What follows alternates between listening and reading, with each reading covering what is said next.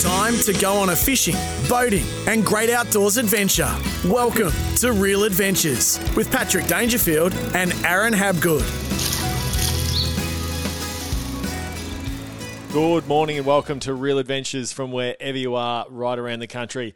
Patrick Dangerfield and Aaron Habgood joining you this morning to talk all things fishing, boating and the great outdoors. Redmond, good morning to you. Good morning, mate. How are you? I'm okay, mate. I'm okay. My my wife got back yesterday from Europe because apparently... Well, your wife went... To, I didn't know she went to Europe. You told yes. me she was away. Yeah, she's away. She was in Europe. What was she doing? She went to a wedding. But like everyone else in, in Europe, Australia... Your wife went to a wedding in Europe. Yeah, talking about a destination wedding. Ridiculous. Okay. Can I ask whose wedding it was to it, go to Europe? It was uh, a good friend of hers. It'd want to be. Anyway... um. The point is, she's been away for nine, ten, eleven, whatever it is, days. And I'm a bit tired. Uh, and it made me think. Big games of footy? No, no. Is that why you said? Big game of footy tonight against the Dons. Uh, make sure you're there. G M H about Saturday. Anyway, uh, it made me think. People would go, but they can't get seats. It should be at the G. But anyway, no, I'm actually. Thanks, Car- thanks Caroline Wilson. I actually thanks, read that through thanks, the. Thanks, Caro. Really appreciate sorry, that. Sorry, I keep interrupting you. Sorry. It made me think. I love my children. I'm assuming you love yours. Sometimes. And this is my point. Because, my God, I, I, I've I've stooped to trying to reason with a four-year-old at two a.m. saying, Flick, I need you here. I need you to, to sleep for me. I'm like, she's four. She's not listening to you, mate. No, she doesn't care. So I've, I've been... Um, I've been working hard for, for, for ten days, Redmond. So I'm uh, I'm happy. My wife is back. Is it? Do you get like extra pay or something? No, I've said I need I need fishing day. So we've got some Ooh. time next week, and I've said, mate, brownie points. And you know, you know, you, things are getting serious when you're calling your wife, mate. But I legitimately did. I said, mate, I'm done. You can you can book this out, mate, because I am going fishing. So you trying to tell me that you generally were putting the kids to bed each night by yourself? Three kids, most nights. Aaron, my wife was away yes, for I didn't ten, ask. eleven days. So, yeah. You're not listening to me. I am been, listening. But was there any call-ins, Patrick? What do you mean? Well, I know your dad lives three steps away and your mum. Your sister lives about eight steps away. Look, look, there was some there was some people that attended at, at, at different stages, but what I'm saying is at night, you know, I'm, I'm the one there and they're calling on me as the... Patriarch. Patriarch. Anyway, I've got oh. I've got some brownie points, mate. So we need to we need to head out fishing because I tell you what, the local barrels have shown up, continue to show up, which is great to see. Yeah, well, I was just about to say, I, I my kids don't wake up overnight. Well, not that I hear them anyway. The, you don't wake up. The, I don't wake up. Overnight. This is a true story. Aaron and I were talking. Well, I was complaining to Aaron during the week, and Aaron said to me. Around uh, Thursday night, your wife has footy yep. training. Netball training. Netball training, yep. sorry. And and for two hours she's away, you you, you get the call in for the... I literally make one of the kids stay at one of the parents' house because I can't do two of them. I can't. I don't... I'm sorry, and this is not a, a sex thing in the slightest, but females are built and bred so much more differently than males, in my opinion. How they handle it, I have so oh. many... How they handle it is phenomenal. I give them all the credit in the world... Because I've got so many friends that are in the same boat as me, uh, most of the most or young kids, Patrick, and the the males, us, we go to we tend we tend to go to work, and they are they are unbelievable at home. Females, they are unbelievable. I thought you were going to say that they're bred for one purpose, but I'm glad we steered clear of that. Two, I get hungry as well. Let's get into a bit of four by four news, and this is making news. And, and found it really interesting during the week reading about it. Uh, but American pickup sales in Australia are absolutely flying. Uh, pickups over one hundred thousand dollars, or utes as we call them in Australia, is up a whopping sixty-five point five percent. Mm. This is the midway point of twenty twenty-three. sixty-five percent up. Australians have taken delivery of over five thousand five hundred of these vehicles, and this is clearly... Um, locally charged by the Ram fifteen hundred, um, which Car Expert uh, reports is just over three thousand six hundred. Uh, and for context, Redmond, the Nissan Navara mm. sold three thousand four hundred seventy. So this is outselling This ute that's over one hundred thousand dollars is outselling the Nissan Navara, which is a great vehicle. Um, and you add into that the Chevrolet Silverado with over one thousand sales. And then we're seeing um, quite clearly um, the, the other touch point is the Jeep Gladiator, but we're going to see, obviously, uh, Ford coming to this market in a more substantial way. And then that'll be followed very soon by the Toyota Tundra. Uh, which we see, you know, going from strength to strength. It's so funny because I obviously got the Ram in, I think, roughly February. And how much you pay for it? I reckon. Who's listening? one hundred, one hundred Depends who's listening. Probably, I reckon, one hundred ten to one hundred fifteen. I reckon I paid for it. If Kari's not listening, eighty. I reckon about one hundred ten, one hundred fifteen, and that's gotcha. And I got a couple, of, say, couple of extras on it, like when they tires, et cetera. Yeah, when. Like I look at it up, look, look at look it up now. If I can spit that out, um, you know, it says from ninety eight thousand, so it's never yeah. costing you from ninety eight thousand because your well, plus on you road is put it. By the time you put it on road, I got tinted windows in mine, and then they ring you on the the, the, the day that they're putting the tyres on. Like, oh, Aaron, we recommend you should put this coating on your windows too. There's another two grand. You're like, cool, just chuck it on. And uh, basically, my wife Kari said to me, she goes to me, ever since I've had the car, she's like, every person's got a Ram. She goes, I'm just seeing, she never seen them before with her, like just oblivious to cars. She doesn't care. Yeah. But now she's like, there's so many Rams on the road. And it's noticeable, like when you actually start looking for them. Yes. Yep. They are everywhere. They're literally like a Ranger. Everyone's got one. Well, it's funny you mentioned Ranger. So Ranger, with the four by four ute sales uh, in Australia, January to June for this year, Ford Ranger have topped out at twenty-three thousand six hundred dollars. Toyota Hilux in second. And the Isuzu D-Max selling really well at ten thousand. So the two class leaders quite clearly, um, you know, pretty much double anything else are the Ford Ranger and the Toyota Hilux. They are real interesting numbers you've just sent me. And then it's really interesting to see the rest of the, the industry where it's at and the decline of Ram. It's quite astonishing to think they outsell Navara. They outsell uh, Volkswagen Amarok. Yeah, yeah. Um, you know, Jeep Gladiator is a smaller market player. And then you've obviously got the, the Ram twenty-five hundred, which you're looking at a far more significant, you know, price point in the Ram three thousand five hundred. Yeah, you, when you go up to those two and a half, they really priced jackpots yep, massively. Yep, yep, but not time. Only that, they are a big truck. Like I went and, not that I was buying one, but when I went and test rode my car and had a look at what I was doing, I jumped in a, the Ram, the bigger one. They are big. Like my car's big. They are next level big. Until you actually see it next to the Ram, it's like, it's a very big car. And they also, they start to change into the diesel as well, the bigger you go as well. Yeah, I think the other uh, really important uh, important part to this is the Mitsubishi, the Triton, mm-hmm. which sits in, I think it's in fifth, and we're seeing they are uh, an affordable. It's an affordable ute. Yeah, well, I asked this because obviously you've got an Outlander, uh, but they've confirmed uh, their new sixth generation Triton ute, uh, which is scheduled for global Uh, reveal later this month, and they've spoken about the newly developed ladder frame chassis and engine, and they've spoken about clean diesel. So that'll be interesting to see uh, the updates that they've made on that, their car, because they sell quite well. And the other added bonus, obviously, uh, which you've spoken about at length, is simply the uh, the warranty that mm. you get with Mitsubishi, which it's is crazy. Quite extraordinary. That's the reason we bought the car, our car. Yeah. That's the reason. And a lot of people are like that. They're, the only problem with the Triton, I haven't been in a new one, but I've got a couple of mates that have got the older ones.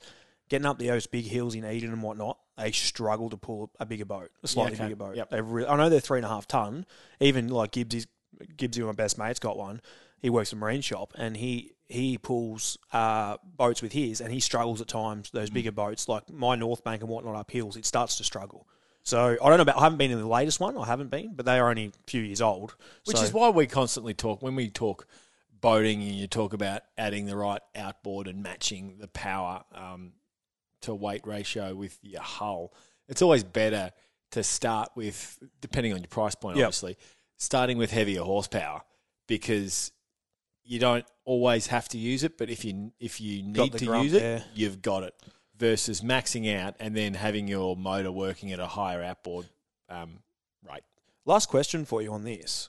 You've got, obviously, your Ford Ranger up there with twenty-three thousand, and then we can, we're not comparing, but comparing it to the Ram as such with the sales. Like, it's a big difference. It's twenty thousand, twenty-three, it's literally twenty thousand more cars they're selling, right? Do Do you reckon that the Ram and those bigger vehicles are starting to climb up? Because if you were to get a brand new Ford Ranger now, the latest model, yep, and you get a few bits of bling on it, and I know Lee Rayner just got eighties, one, I reckon, plus yeah. nearly ninety grand Lee's paid. For There's this. obviously the platinum that's come out there, so you've got the Wild Track, which traditionally had been the top spec model. Yep. Now there is the platinum, which it's actually called platinum, is it? Yeah. Yeah. Yep, right. Yep. yep. Um, and they're looking Lee. I know Lee was like nearly ninety grand, eighty-seven thousand. Well, like it's a so you say say eighty-five to ninety grand by the time you put bit of things on it, the towing terrain, all terrain, exactly. Mate, say ninety bit. grand then, and then you look at my car, which is one hundred and ten, which is that was with a few specs too. You twenty thousand dollars when you're spending that much is is that why you reckon people are starting to choose maybe the bigger vehicles because they get the bit of extra tow power and whatnot? Because that's generally what you're buying. I still see it as you're buying predominantly for towing because yep. if you compare the vehicles to sit in, and I've sat in both yours and I've yep. got a Ranger. Uh, Ranger.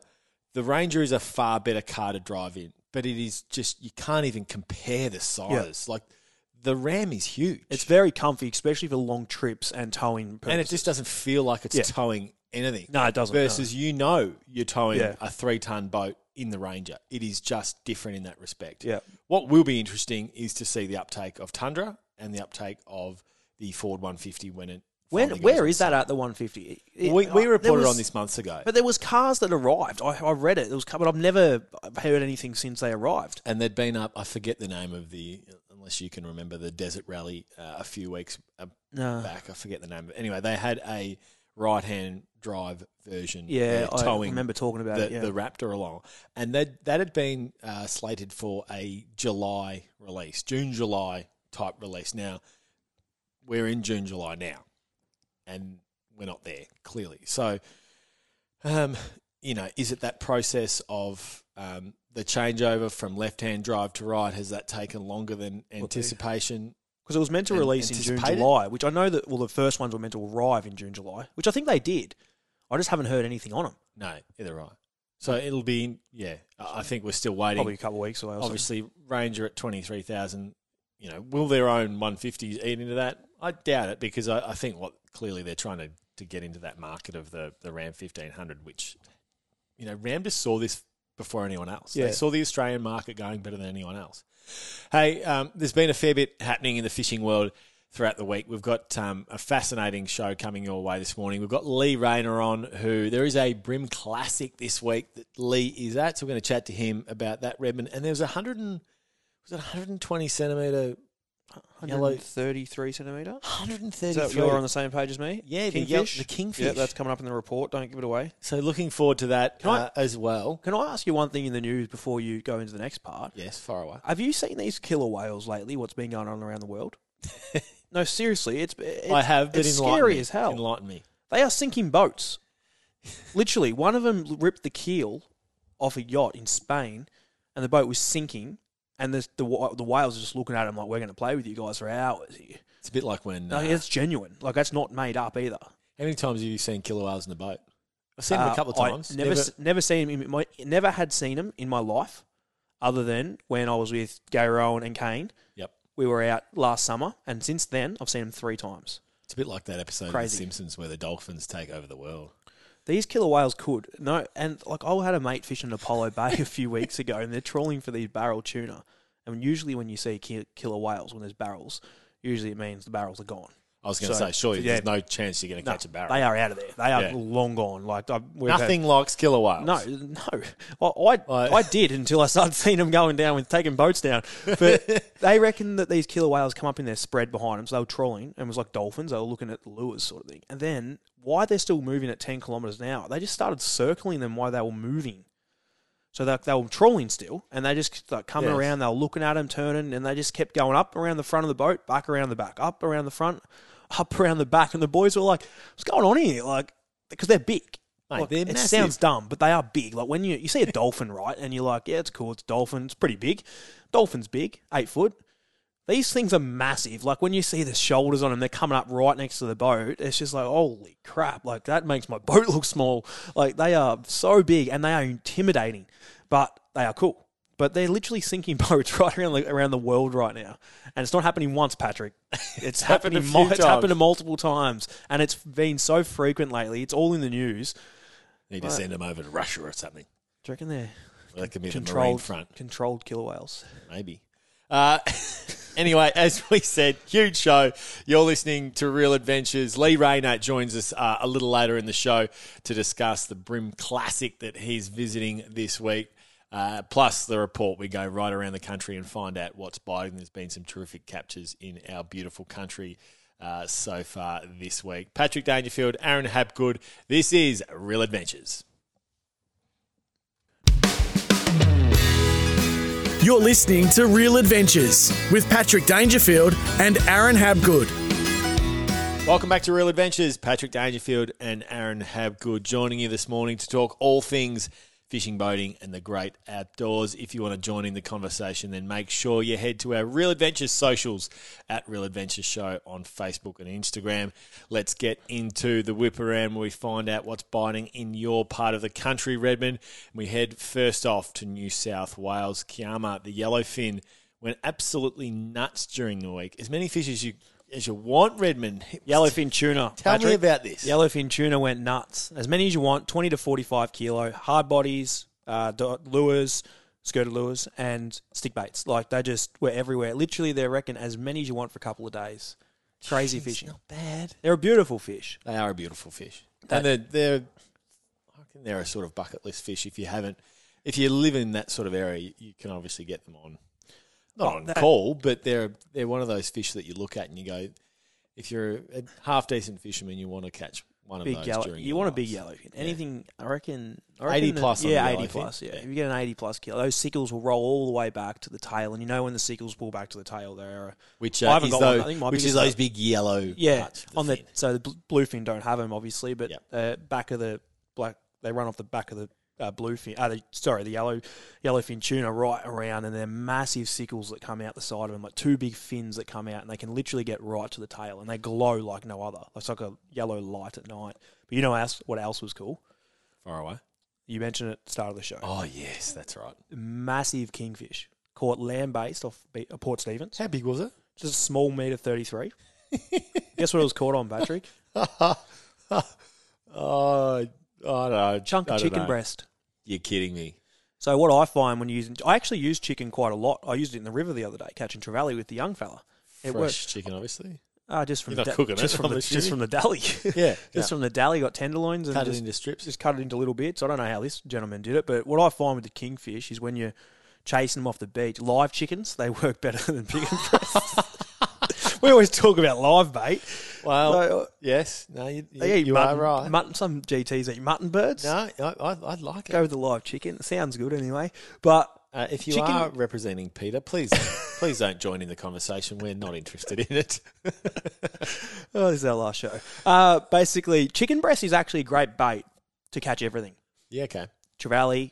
Uh, you know, but the thing is, I'm, I'm presuming you're allowed to put it in the water, chicken, because everyone uses it. Like, you go down to any local ramp around me and around the country that are chasing off piers, salmon and trevally and uh, all those sort of river species, flatties, they all love chicken. We might have to get Travis on from Vic Fisheries next week just to fill us in if... Uh... No, I'm just not allowed to still use it. Just... I've been using it for the kid, for, since I was a kid and I haven't been in trouble yet. What's uh, that? Squid. That's squid, mate. Don't worry about that. Why does it look like... So they, one hundred thirty-three centimetre fish, landed off the beach, Port Stephens, on chicken. That's not bad. Yeah, it's tin arse in my opinion, but that's it's good good work. Anything else around that Burmie region? Like, obviously... Snapper at Montague still. There was a yep. few fish being caught. There was also some yellowfin that were caught at Burmie as well, just off the Monty Islands, or out wide of it, but yes. they were caught out wide. So, yeah, there's a lot of really good fishing on the southeast coast, and they've had a much better run of weather yeah, than what we, what have. we have. We've yeah. had, we've been, we're on, we've had like three days in of good weather. We've probably had three days in legit five to six weeks. Yeah, okay, that's how bad it is. It's not even like I'm talking ten to fifteen knots where it's like we can go. It's uncomfortable. Yeah, it has been, been twenty to. I think you got to South Channel the other day, ninety kilometres at the South Channel. Which is just ridiculous. On Saturday last week. You played footy in that, I think. We did. Or was that the Sunday? I can't remember. Let's head further north, uh, Queensland, fishing offshore, southeast Queensland. There's been uh, a great range of winter fish. uh, snapper to five kilos, kingfish over a metre, and some great flatties as well, Redmond. It is, and Southeast Queensland is one of those uh, places where those that snapper run into the top of New South Wales as well. They're a different sort of snapper to ours. Got the knobby, knobby Big sort knobby of head. nose, yeah. Yep. And they love plastics yep. and vibes. They love all that sort of, and micro jigs. They love all that stuff. So bit of a different fish in a way. Yeah. But they are they're sought after like right along the the southeast coast of Queensland into New South Wales. So they're one of the species that six up to seven kilo. So they're they're yeah. like good fish at the moment, five to seven kilos. So they're really good fish. And then obviously, like I said, the kingfish too. There's a few of those kicking about as well. So and we love that. Let's head uh, further west. The snapper off Perth Metro in ten metres of water at the moment. Fishing into the evening has been the most successful period, and prawns and squid have been the go-to bait. Yeah, ten metres of water, that's been fishing very, very good. So what, I'm, what that means is if you're over fish nighttime land-based in those areas around Metro, Perth, yep. you're going to get snapper too. So if you're a land-based guy, because ten metres isn't far offshore. No, exactly right. And yep. there's been plenty of fish as that sun starts to go down in the afternoon. Uh, Bunbury has been red hot too. Uh, pink snapper, so snapper again, baldies, and just plenty more. It's been fishing so well, Bunbury, right now. So plenty of options through that area too. Uh, heading to South Australia, Metro Whiting are on fire. Again, our uh, our resident guru. Yep. Even though you you could say he's on a uh, a rival network on uh, five double A. I was on his show the other week, and he literally said that. He goes, I have rival on S E N. It's literally what he said, on, so we'll give it back to him. He wouldn't be anywhere without us, Ned. Anyway. Ned uh, McHenry. Ned McHenry caught Ned, some beautiful Metro whiting. Ned reports that there's been very good whiting on. He headed out uh, during the week at Perth, uh, sorry, Adelaide Metro, and why do they call it Adelaide Metro over there? Well, metropolitan. So I, I know what go, I know what it is. You but go like, from we don't say Melbourne Metro here, even like Perth Metro. They, that's how they talk about their fishing.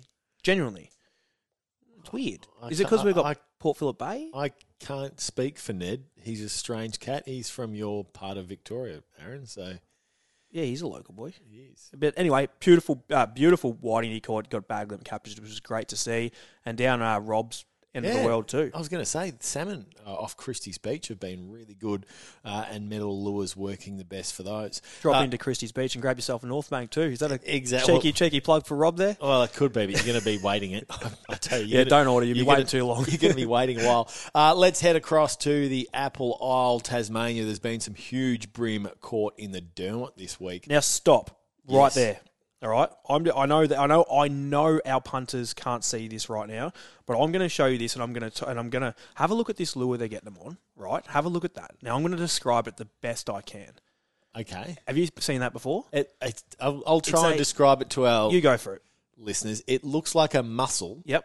That's had a treble put through it. Yes, that's like what it that's is. That's all it looks like. It's it, a mussel shell. Oh, that's what it is. It is. I, I don't know if it's actually a mussel. It's it's. Not actually a mussel shell. It's a it's a hard replica. It's a, yeah, it's a replica. And wow. People are using these religiously to catch bream. Now, my question to you on the back of this mussel replica lure that they're using: yeah. How the hell do you, you work a mussel? Well, it's a bit like do you um, like open open and close? It's a bit like there's a bit of um. There's always been this thing around fishing for trout and and using uh, replica eggs as. You know, you fly, and whether like it's, it's trout eggs, yeah, yeah, and whether it's um, kosher or not, I don't think necessarily the mussel sits in this. Uh, They're catching so many fish on this. That's amazing. It's, if you ask me to use that, I just laugh. The other one, uh, our great mate Paul Worsling's been getting some great trumpeters yeah. as well, Reb. So, and you, we're probably going to look stupid here. Where's Paul catching them? Where does he live again? Over there? Well, he lives in Mount. Um, Tassie. He lives in Mount Martha, but he's in Tassie for half the year these days. Just near Eaglehawk Neck, the great man. Is he near Eaglehawk? Yeah. Okay. Well, he's getting a lot of trumpeter.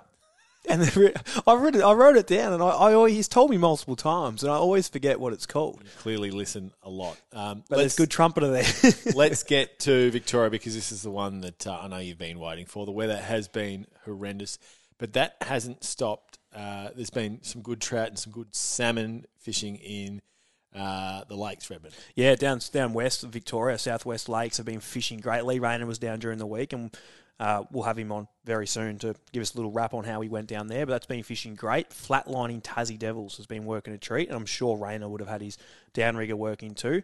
This is the report that I really liked. I think you'll be very interested in this. Blue Rock Lake fishing. Fishing sunrise to midday during the week. Couple of days the boys spent. Chasing Australian bass. Love that. They landed sixty plus of them. Mate, they're bloody aggressive fish. On vibes between thirty to thirty-five centimetres.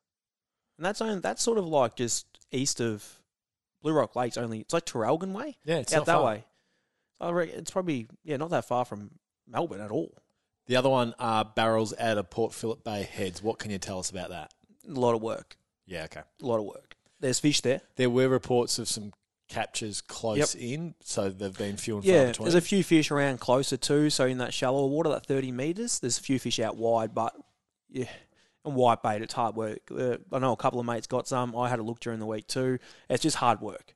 Like I said to you last week, it's hard work. The fish are there, not in massive numbers, but they're in good numbers. They're not like Port Mac numbers where you mark five hundred fish at once yeah, on your sounder, yeah, yeah. but it's it's very good. It's very good if it's close to home. Costly, fuel, yeah. time, day, everything like that. When, but if you want to put the time in, like I said last week, that's the best tip I can give you.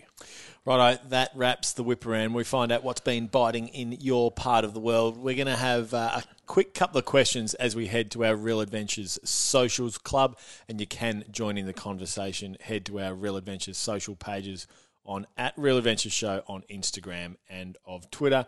And the first question is from Aaron Habgood. Because you asked me this during the week. Yes, it is. It's uh, Gold Coast sacked the big fella, Stuey Dew. Yes, start of the week on uh, when was it? Monday, I think it was. Tuesday. Tuesday. Having through, having been through this a few times, Pat. Yeah. What responsibilities do you feel as being that player? Or a well, player, the playing group. Play yeah, group, yeah, you do feel a responsibility. It's a really good question. Uh, Ordinary. Well, you feel like you've failed mm. because failed someone, him. yeah, someone's lost their job, uh, and there'll be plenty of players that would not get along with Stewie, and there'll be plenty of players that will be devastated. It's like any playing group. Um, but you definitely feel a sense of responsibility, especially when it's, you know, the season's still going. And it's not like there's a, only a few weeks to go. Like, the season is, is still very much alive for pretty much fifteen teams within the competition. But no doubt, it's a really challenging time as a player. I've experienced it a few times. One as a really young player under Neil Craig, um, when Neil... Uh, stepped away, and the other was under Bretton Sanderson when, when Sando was sacked. Uh, I think it was twenty fourteen, and I was an older player then, so I'm I'm twenty-four, I think, at that stage. But there's a huge amount of guilt you feel because you go over to this person's house, you know, you you you build a really strong relationship with them, and uh, and all of a sudden, the thing that they've always dreamt of doing and being involved in ends. And the thing that we are pretty poor at in our industry is there's there's not too many. Um, like he'll he'll get a job, no, no doubt, as a, as a coach. But there's not too many senior coaching jobs that mm. come once you, you know, you get that opportunity. So really disappointing to see. But yeah, you, you do is, definitely feel a sense of guilt as a player. Is the A F L? So I've not going to mention names here, but I've got mates that have businesses that are real that struggle to sack a person. It's hard to sack someone. It's in any other any other industry. Industry seems like the A F L just goes, see you later, have a nice day, you're done. Well, this has changed over the years. So when You know, when, let's let's go back ten years. Uh, the length of the contract was the length of the payout. Now that's changed over the last few years. So what happens now is, depending on the seniority of the senior coach, if you're an inexperienced coach, then you're going to have clauses in your contract where it might only be a three month or a six month payout. It will never be a twelve month payout anymore, mm. unless you're a coach that has been poached from one end of the country to the other, and they've done the club's done everything they can yeah. to get you in. Then you're going to have a bulletproof contract. But um, plenty, vast majority now, that are, there'd be a very short payout period. So say if it's three months or even six months, like that's it's taking you to the end of the year. It's not affecting the club's soft cap the following season, yeah, yep. meaning they don't have to pay the the tax, and they can, you know, pay another coach. You know, the, the rumour mill will be Damien Hardwick. They can pay Damien Hardwick a million dollars a year or one point two million dollars a year, whatever it might be. You reckon so he's that's going sort of there? How it works. He'll go there, won't he? Well, yeah, I suppose there's a, it was interesting, his comments after being out of the, the game for a little bit, of the fact that he missed it. For two weeks. Well, but I sort of get that. He sort of like moved on like sort of he's like married someone's best friend? Is that sort of like how it looked? Like you're with a girl and you've just gone back with her best mate? Uh, in in a sense of leaving Richmond and then he just being left interested Richmond in coaching. And says he wants a break and then he's in another relationship three weeks later. But I sort of get it though. He'd been at that club for yeah. such a long period of time. Couldn't do any more. Wins three grand finals. And, and you know, sometimes it is it is right for a change. He's a phenomenal coach. Um, but like anything, it is disappointing to see someone lose their job, but this is a ruthless industry. Oh, it's brutal. Continues to be. Yeah. And this, you know, this won't be the biggest story of the year. There's always these stories that drop within the competition, and um, it's why we love it. It's why we're so passionate about it. But, you know, it's it's a challenging environment. Um, that's taken up everything, Redmond. So uh, that's right. Selfishly, your one question has taken up all of our social club. Um, if you do want to join the conversation and Aaron doesn't hijack next week's segment, uh, make sure you do it on our Real Adventures socials. Plenty more Real Adventures coming up after the break. You're listening to Real Adventures with Patrick Dangerfield and Aaron Habgood. Welcome back to Real Adventures, and it's now time for All Aboard, and our special guest this morning is none other than Lee Rayner, one of Australia's best fishermen. Good morning, Lee. How are you, mate? I gave you a nice intro there. Yeah, I know, full of life. Uh, g'day, mate. How you been? You been good? Yeah, I've been really good. I'd be better if this wind would stop for the past two months. It looks better for the next week. Uh, at this stage, so I reckon weekend into the next week looks nice. You'll be, uh, you'll be doing some fishing, I'm sure. Oh, yeah, definitely, mate. It is nice having that. It feels like spring, Aaron. Like, it, it just feels like spring, you know, the past week. We've had those that warmer weather. Yeah, and it wasn't that chill in the air a couple of days, was it? Yeah, yeah, like, it's so good. And and they're saying that, you know, that they said we're going to come into this extreme El Nino, and they did say a while ago that come – you know, middle to end of July. We're not even sort of there yet, but I suppose we are. They said it's going to stop raining and, you know, it's going to become dry. And it certainly sort of seemed like that the last few days. Not that the farmers are wishing on it, but I uh, I can't wait, to be honest. I can't wait to have a hot, dry summer because we haven't had one for a long time, have we? Oh, we haven't. And it's going to be a really interesting thing, mate, that the, the fishing will change, and I think it will get better. I think you'll see unbelievable fishing through the estuaries because also there's all those Gippsland estuaries, they're full of micro prawns at the moment, which they are every year at this time of year. But the last however many years, we have these floods and it blows them all out into the ocean. Whereas if we don't get the floods, all the estuaries will be full of prawns. The fishing will be unbelievable. But, and I'd be interested on your take on this, Aaron, will hot water, like even just sun-warmed ocean water and hot water, change our summer bluefin fishery? Does it get too hot for them? Like, I don't know. Mm, good I, question. I, uh... But either way, it'll be good for king. Well, in the peak of summer in February, I reckon that's when they're at their best, our summer runner fish outside yeah. the Port Phillip Bay heads. I'd be interested. I, don't, yeah. I actually don't know. The kingfish should go well. They should fire up. Kings will love it. Yep. Kings will love it. Don't know about, yeah, don't know. It'd be interesting to see what happens this summer. And you mentioned Gippsland before, and we're going to get into a little bit of talking about Gippsland in a couple of minutes. But uh, we'll go the complete opposite. We'll go down to the southwest of Victoria where it's a little bit colder. And you headed down there during the week, and you got some reasonable weather, but you headed down to, I think, Bullen Merri, didn't you? And you spent a night down there, which allowed you to fish afternoon and in the next morning. How'd you go? Yeah, it was good, mate. It was look, it wasn't easy fishing, Aaron, but uh, there, it was sort of the weather was okay. It was windy and stuff like that, but it, it actually wasn't that wonderful weather that you and I always get when we go there, where it's raining sideways and blowing forty knots. It was it was cloudy and only blowing twenty-five knots, and caught a few fish, but, you know, I had to work for them. Yep. Um, but those those lakes, both Burrumbeet and Bullen Merri, they will see some unbelievable fishing over the next short period, I believe. There's a lot of big fish in there that, that when they fire up, it's going to be pretty wild. So, but I got, I got um, what did I get? I got Chinook salmon, rainbow trout, tiger trout, and brown trout while I was there. I got a brown about two kilos, one about one and a half, and then some nice tigers and some Chinooks. And actually, one of the rainbows I got was a nice one. He was probably he was probably that sort of kilo and a half size, about as a football. And yeah, so it was it was good, but I couldn't. And and I suppose, Aaron, in fishing, we're always trying to crack a pattern, aren't we? Like whether it's you know fishing for gummies that they're eating this bait, or they're sitting in this depth of water, or whatever it is that we're doing, you're always trying to work out that pattern of what the fish are doing. And on these trout, I just could not work out a pattern. One fish would be on a deep diver, the next one would be on a Tassie, one would be on a downrigger, one would be on a flat line. there was just no pattern. It was, and that was sort of a bit frustrating, but I was still catching a few fish. Those Chinooks that you mentioned before, you and I fished them last year and we got some good ones. And you said to me yep. uh, at the start of the season, we're going to see some big Chinooks caught, which we did. We did see some big ones caught. Yep. Yep. Now, they've gone a little bit quieter.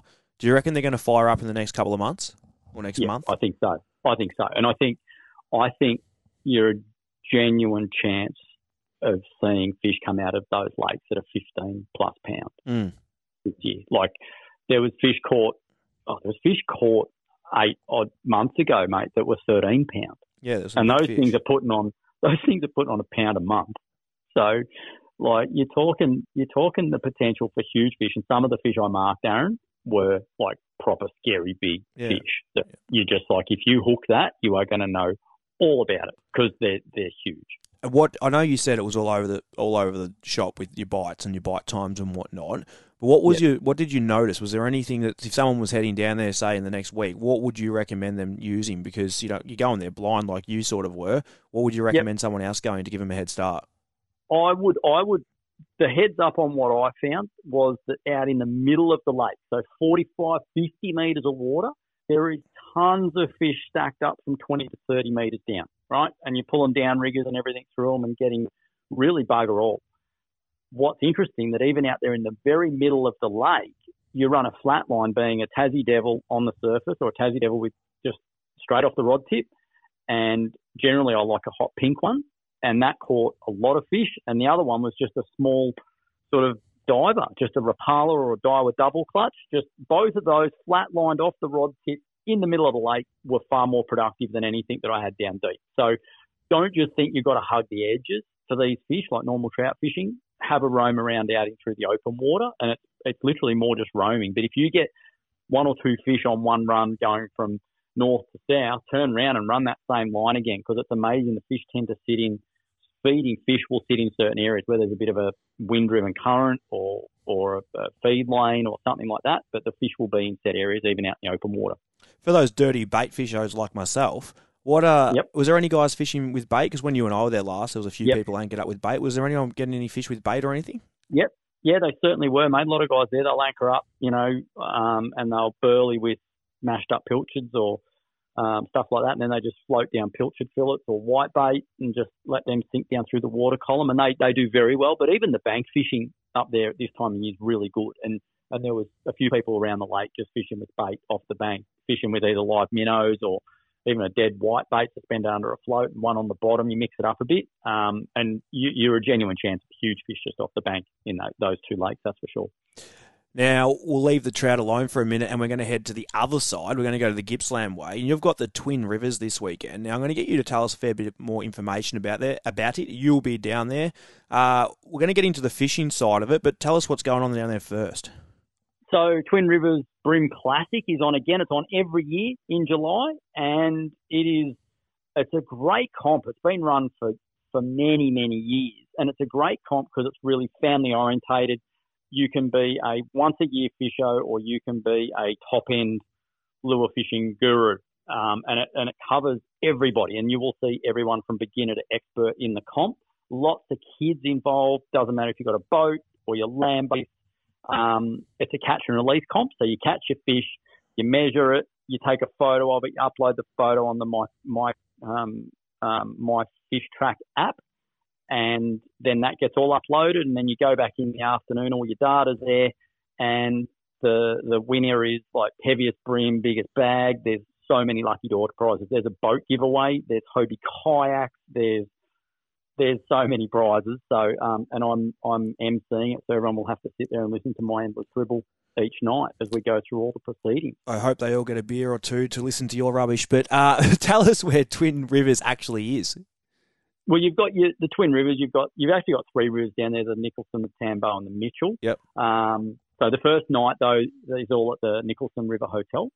Um, so that's where all the briefing is and stuff like that. So, but then everyone just spreads out and does their thing. And you know, like I said, it's a it's a great sort of family event. You can take it as seriously as you want, or as take it as casually as you want. I'm bring, I'm taking the two girls with me, Poppy and Mia, and we're going to go for a weekend of dirty bait fishing, Aaron. Oh, I like it. I like it. So it's, do I, uh, mate. I'm ex- I'm excited. I've re-spooled the reels in mono, and I've got I've ordered my live crab, sandworm, I've got fresh local prawn, and I've got soft shell. So I'm pretty excited. Well, that was going to be the next question. I'm going to sneak one more in before I ask you that. Are you taking the boat or is it a bank sort of thing? I'm going to take the boat, yep, just so that we can move around. But I'd be I'd be happy to fish off the bank. I had some wild fishing off the off the bank there, and it's so much fun. You literally pull up and you're fishing five metres from your car. Yeah, um, that's that's cool. So but I'm going to take the boat just so we can, I suppose, move around if we need to. But my my overall plan is to use my electronics, find a few fish in an area, um, use my side scan and my active target if I need, find some fish, anchor up, burley, and just sit it out and hopefully get the kids into a bunch of brim. You said before there's going to be some pros there, there's going to be some amateurs there, and all in between. If you are an yep. amateur, because the pros know everything, so if you are an amateur, uh, lure fishing, bait fishing, take us through a couple of techniques that you'd be using before we have to let you go. Oh, mate, if I'm bait fishing, you want to mix your baits up. The brim sometimes get a bit fussy. They'll, you know, want one thing or another, just like any fish. But I would definitely be adding a softer bait, sandworm, peel prawn, things like that. But then also you want a hard bait. Like if you can get some local cut crab or some spider crab, that is your ticket most times to a really big fish. So if you've got four rods out, if you've got two with sandworm, two with prawn, or two with crab, sorry, when that crab rod goes off, get excited because they're always the bigger fish, that's for sure. So mix it up, be patient, but also don't be afraid to move. If you haven't caught a fish after an hour or two, make a move, go somewhere else. You don't often have to go far. Use your sounder if you've got a boat. You'll often just mark the fish sitting in the middle of the river or just along a bank and just fish those areas and be patient. Now, lure fishing, what are you using in those sort of rivers? Ooh, in those rivers, again, I'd probably, look, if the fish are in the middle of the river, I'd be using things like vibes, um, little metal blades, or probably just a small grub, like a Z-Man two and a half inch grub's always really popular. If you're fishing around structure, um, things like Um, soft plastics are obviously good. They will eat hard bodies. Um, anything like that. You want to you want to mix it up. But if you find fish in the middle of the river, using little blades can be really good fish and just slowly pop them along the bottom. Um, the other one that's worth having too is like the cranker crab or the mussel vibe. And if you're fishing around rocky points or around jetties and pylons and things, those those cranker crabs and mussel vibes, they catch a lot of fish and a lot of big fish.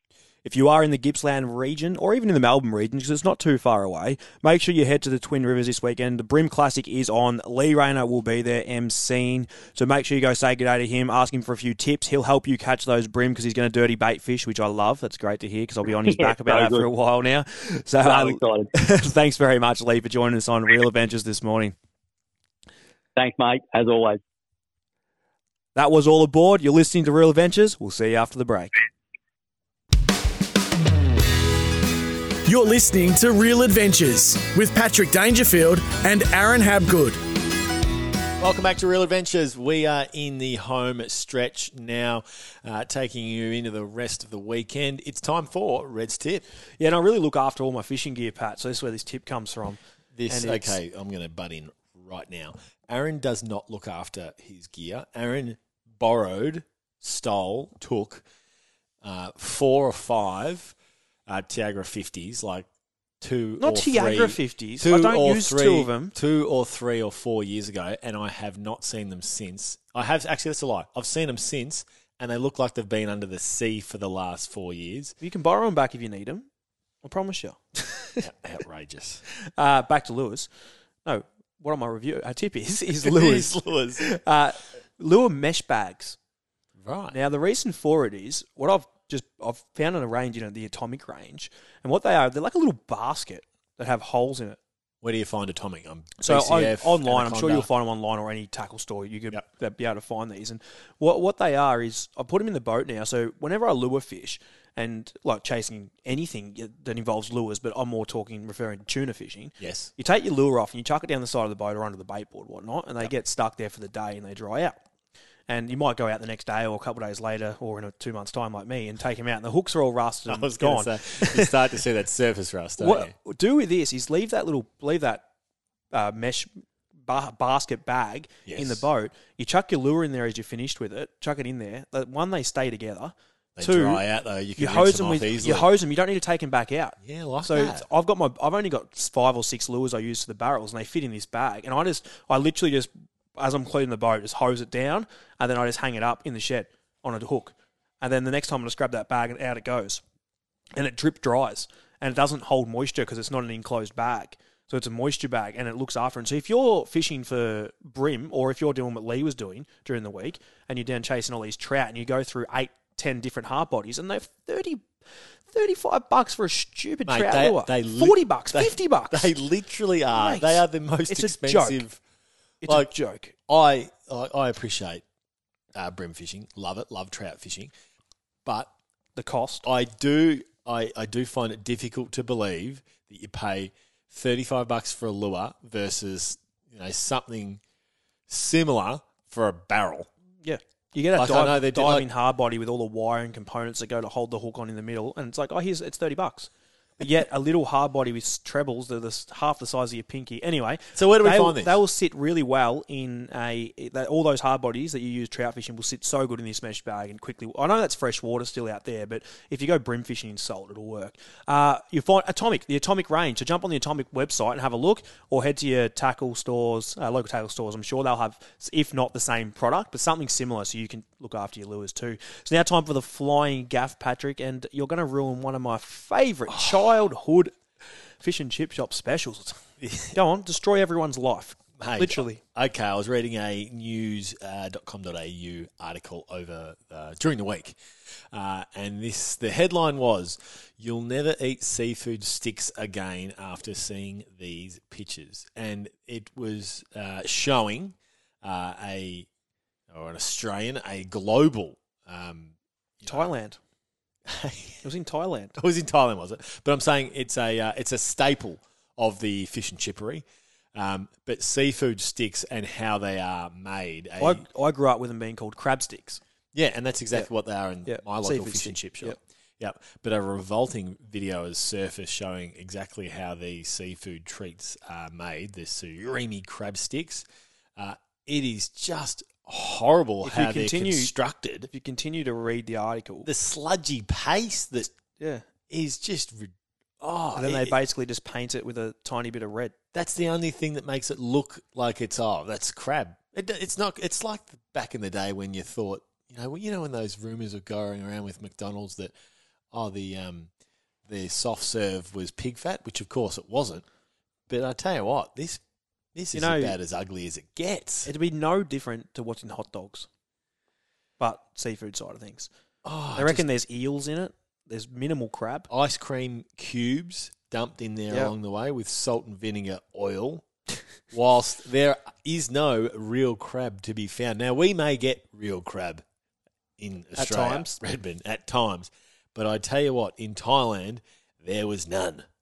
So the flying eel. gaff this it said week, eel in it. Yeah, the flying gaff this week heads uh, to the so-called crab sticks. Could you eat another Thailand. one? No, not after watching that. one hundred percent I could eat one. Even it tastes unreal. Even in Australia, where I'm sure ours are fine. Uh, thanks for your company this morning on Real Adventures. We hope you enjoyed the show. We'll do it all, we'll do it all again next week. See you then.